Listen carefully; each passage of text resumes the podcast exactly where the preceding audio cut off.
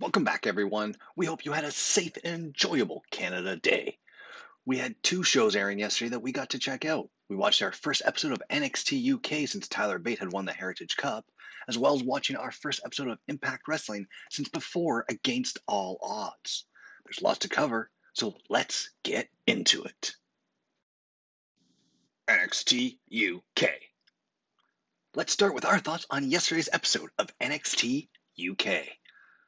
As a Canadian, I'm offended that on July 1st, our British family would wish Americans an early Independence Day three days early without any mention of Canada Day. But also, as a Canadian, I apologize for being offended.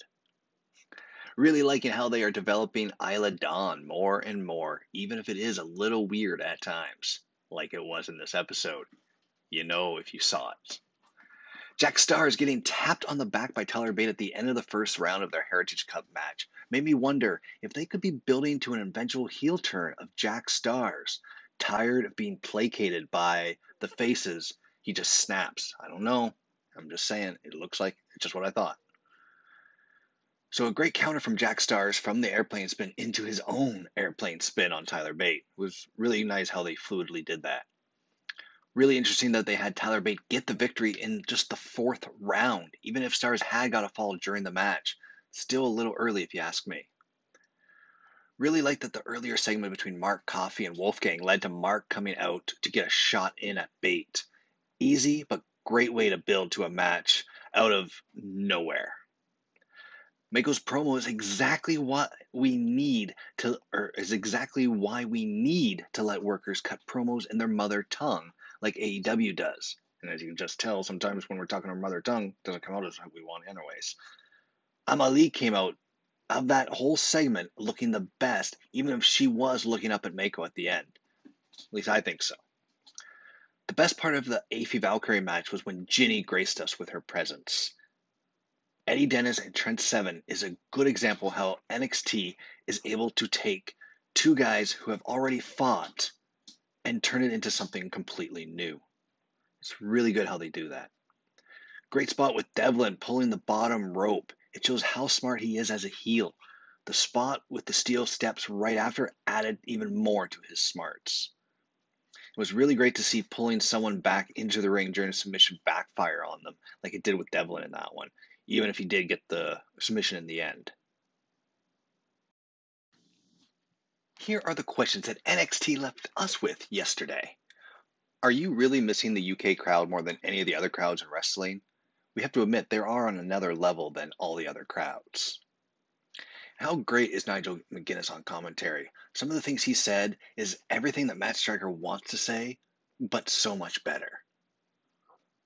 What was up with Isla Dawn trying to suck the soul out of Emilia McKenzie during the match? At least that's what I thought she was doing.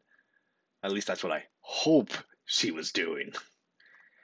Am I just not seeing A Kid and Tyler Bates' name on that Heritage Cup? Or are the plates at the bottom all blank? Like, what's the point of the uh, plates if they're all blank? Do you want to see bigger guys like Wolfgang or Mark Coffey going after the Heritage Cup? How do you earn a tag title match by winning a singles match like they proposed tonight? Makes no sense. Does anyone other than Nina, Samuels think Nina Samuels can beat Meiko Satomura? Amale versus Meiko is a much better choice.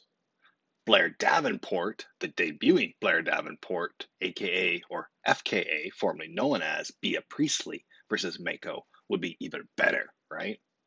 I'm just saying, right? Come on, right? Is it amazing just how many stories and quality matches NXT UK can fit into one hour of television? Is it just me, or is Eddie Dennis more terrifying when backing away from someone? Am I the only one who would like to see Jordan Devlin take the Heritage Cup from Tyler Bates? How great is it to see Devlin hit a Spanish fly on A Kid, with A Kid being the Spanish representative in NXT UK? And how sick was the finish of the match with Devlin and A Kid? Is A Kid double jointed or something? Like, that looked like it could hurt. Time for our match rankings of NXT UK. At the bottom, we have Mila Smith versus Aoife Valkyrie.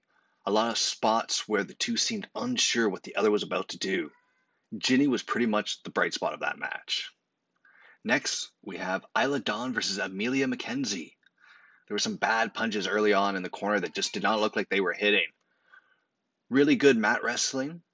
Isla's knee was a great counter to the spear. And there was a weird spot, uh, but fitting with Isla's character, uh, the one that we mentioned earlier with the sucking the soul bit. Then next we had Jack Starz versus Tyler Bate versus or for the NXT UK Heritage Cup. It was a really good technical first round. There was a weird pin with the ref seeming unsure when Bate got the first fall. He just didn't. Uh, it made it look a little weird, even though he got the fall because it was a bit longer than it should have been, I think. And then there was good expressions on the face of Bate and Seven after Starz got his fall at the end of round three. My only gripe, as I said earlier, could have been longer. Then we had at the top the main event Jordan Devlin versus A Kid.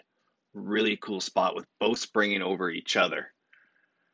With minutes left, still had no clue who was going to win that match, which is always a good thing. And a beautiful headbutt counter by Devlin as A Kid was kipping up. And then everything you'd expect from the two basically in that match. Just a really good match. And we'll let you know where that falls in on our five at the end of this episode.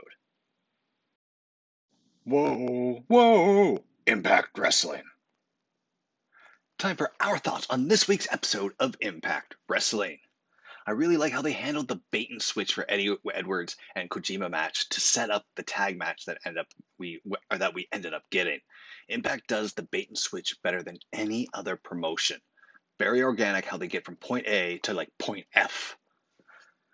While Sam Beale is as annoying as hell, at least he has a character that I can identify that instantly puts him ahead of everything NXT has done with Zoey Stark so far. I really like how Scott D'Amore reacts to the crazy stuff, like with Rosemary and Havok popping in and out of nowhere, as well as what I will mention here in a second. I also really want to see that Swann and Mack back as a full time team. They've done enough to get Swann away from the main event scene without hurting all they built with him. I just he doesn't belong there. We all know it. It's just good that they've gave him his run and now it's time to slowly move him away, which they've done really well.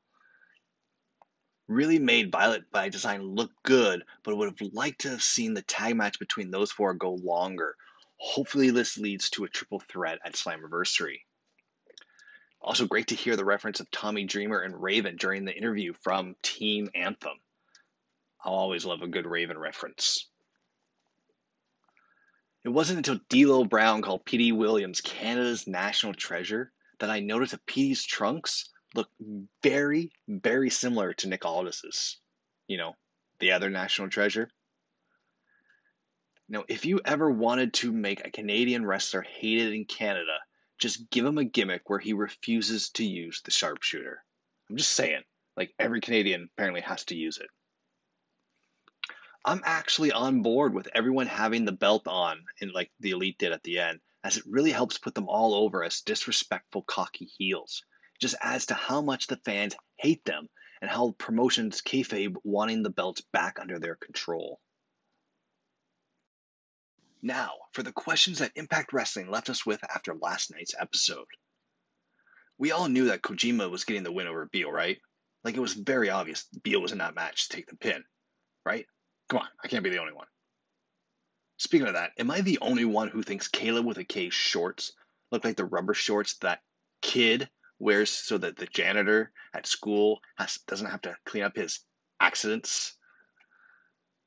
Is anyone shocked that Impact is promoting their Impact in 60 being about Laurel Van Ness? This could be nothing, but it really, I really hope it signals her return. Who else is loving Chris Bey more and more lately? He's had a great episode this time, so there was a lot to love this week. How great was Scott D'Amore trying to get back into his office when he saw Fire and Flavor coming to talk to him? Like I mentioned earlier, that's just one of those things that just makes Scott D'Amore so much better how he reacts to people. And how great was it to honor Canada with a Petey Williams versus Chris Bey match? At least they know how to honor Canada.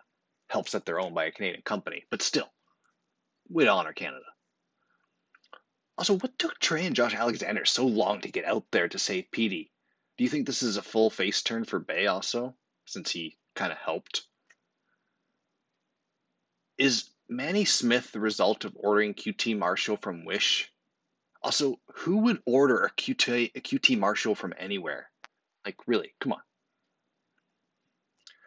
Are you with Bully Ray and not happy over Karl Anderson and Doc Gallows and now Don Callis wearing the TNA World, AEW World Championships and that AAA title? And as the Elite gets the wins now, do you think Sami is going to get the title back from Kenny Omega at Slammiversary, or do you think we have to wait until Bound for Glory to get the belt off him? Now for our Impact Wrestling match rankings. We're starting off with the TJP and Fallah Bahh versus Rich Swann and Willie Mack match. Could have been great, but because of the lack of a real match and the Violent by Design attack, thanks to that, it's pretty much not much. It was really nice though, a nice spot that they had where all four rotated and trying to uh, and failing to clothesline one of the other team. Kind of nice how they all ended up trying to each clothesline each other. Next, we had Steve Maclin versus Manny Smith. It was a basic enhancement match to put over a new talent. Uh, lots of fire from Maclin There was a result. That's the only reason it's going ahead of the tag team match. Uh, then we had Satoshi Kojima versus and Jake Something versus Brian Myers and Sam Beale. This was the bait and switch match that we got instead of uh, the Kojima versus Eddie Edwards match. It was good action with everyone getting spots in, but was an obvious result. Next, Tennille Dashwood versus Rachel Ellering. Like Tennille attacking, I really liked Tennille attacking while Rachel took her shirt off after the bell rang. Really helped with the heel dynamic that Tennille has going. It shows how smart she is. The bell had rang, nothing illegal about it, so why not? I really like the ring light use by Kaleb. It's a really nice tool that really fits both of their characters as well. And it was all good to set up the post match with Grace, so it wasn't special, but you got what you wanted. I really thought Grace was going to turn in that, so we'll see. I still expect Grace to turn eventually. I think they're just pulling out or uh, stringing us along as long as possible. Next, we had the main event, Kenny Omega and the Good Brothers versus Moose, Sami Callihan, and Chris Sabin. There was really good interaction between Sabin and Moose. It made a lot of sense for both their characters, how they acted with each other, uh, really, which all led to the finish there. There was a dub. I really hate that dumb three person splash from the elite that they do, where they all just jump on each other's back and fall over. Uh, and then we had the spinning DDT from Sabin on all of the elite. That was really cool, where he used every all three of the members. But it was all just pushing storylines leading to Slammiversary, which led us to the best match of the night: Chris Sa- or Chris Bey, sorry, versus Petey Williams. It was a classic X Division match, nice finish out of nowhere, just really good wrestling, really fun. Anyone that was a fan of X Division wrestling from back in the day is going to love that match, and it ended up being the best match of the night. The. All right, it is time for our ranking of the five best matches from July 1st, 2021. We will start with number five Kenny Omega and the Good Brothers versus Moose, Sami Callihan, and Chris Sabin, the main event of Impact Wrestling. As we said, nothing great, but it was one of the better matches on the night. But then we get into the next four, which we will see is really good wrestling. So with that, number four, Isla Dawn versus Emilia McKenzie, with the exception of those punches I mentioned earlier and the little hokey uh, soul sucking that Isla Dawn did. Really good technical match between both of them. Really good wrestling. Number three, the match we said was the best match of Impact Wrestling, and it was Chris Bey versus Petey Williams at number three. Good old school X Division match.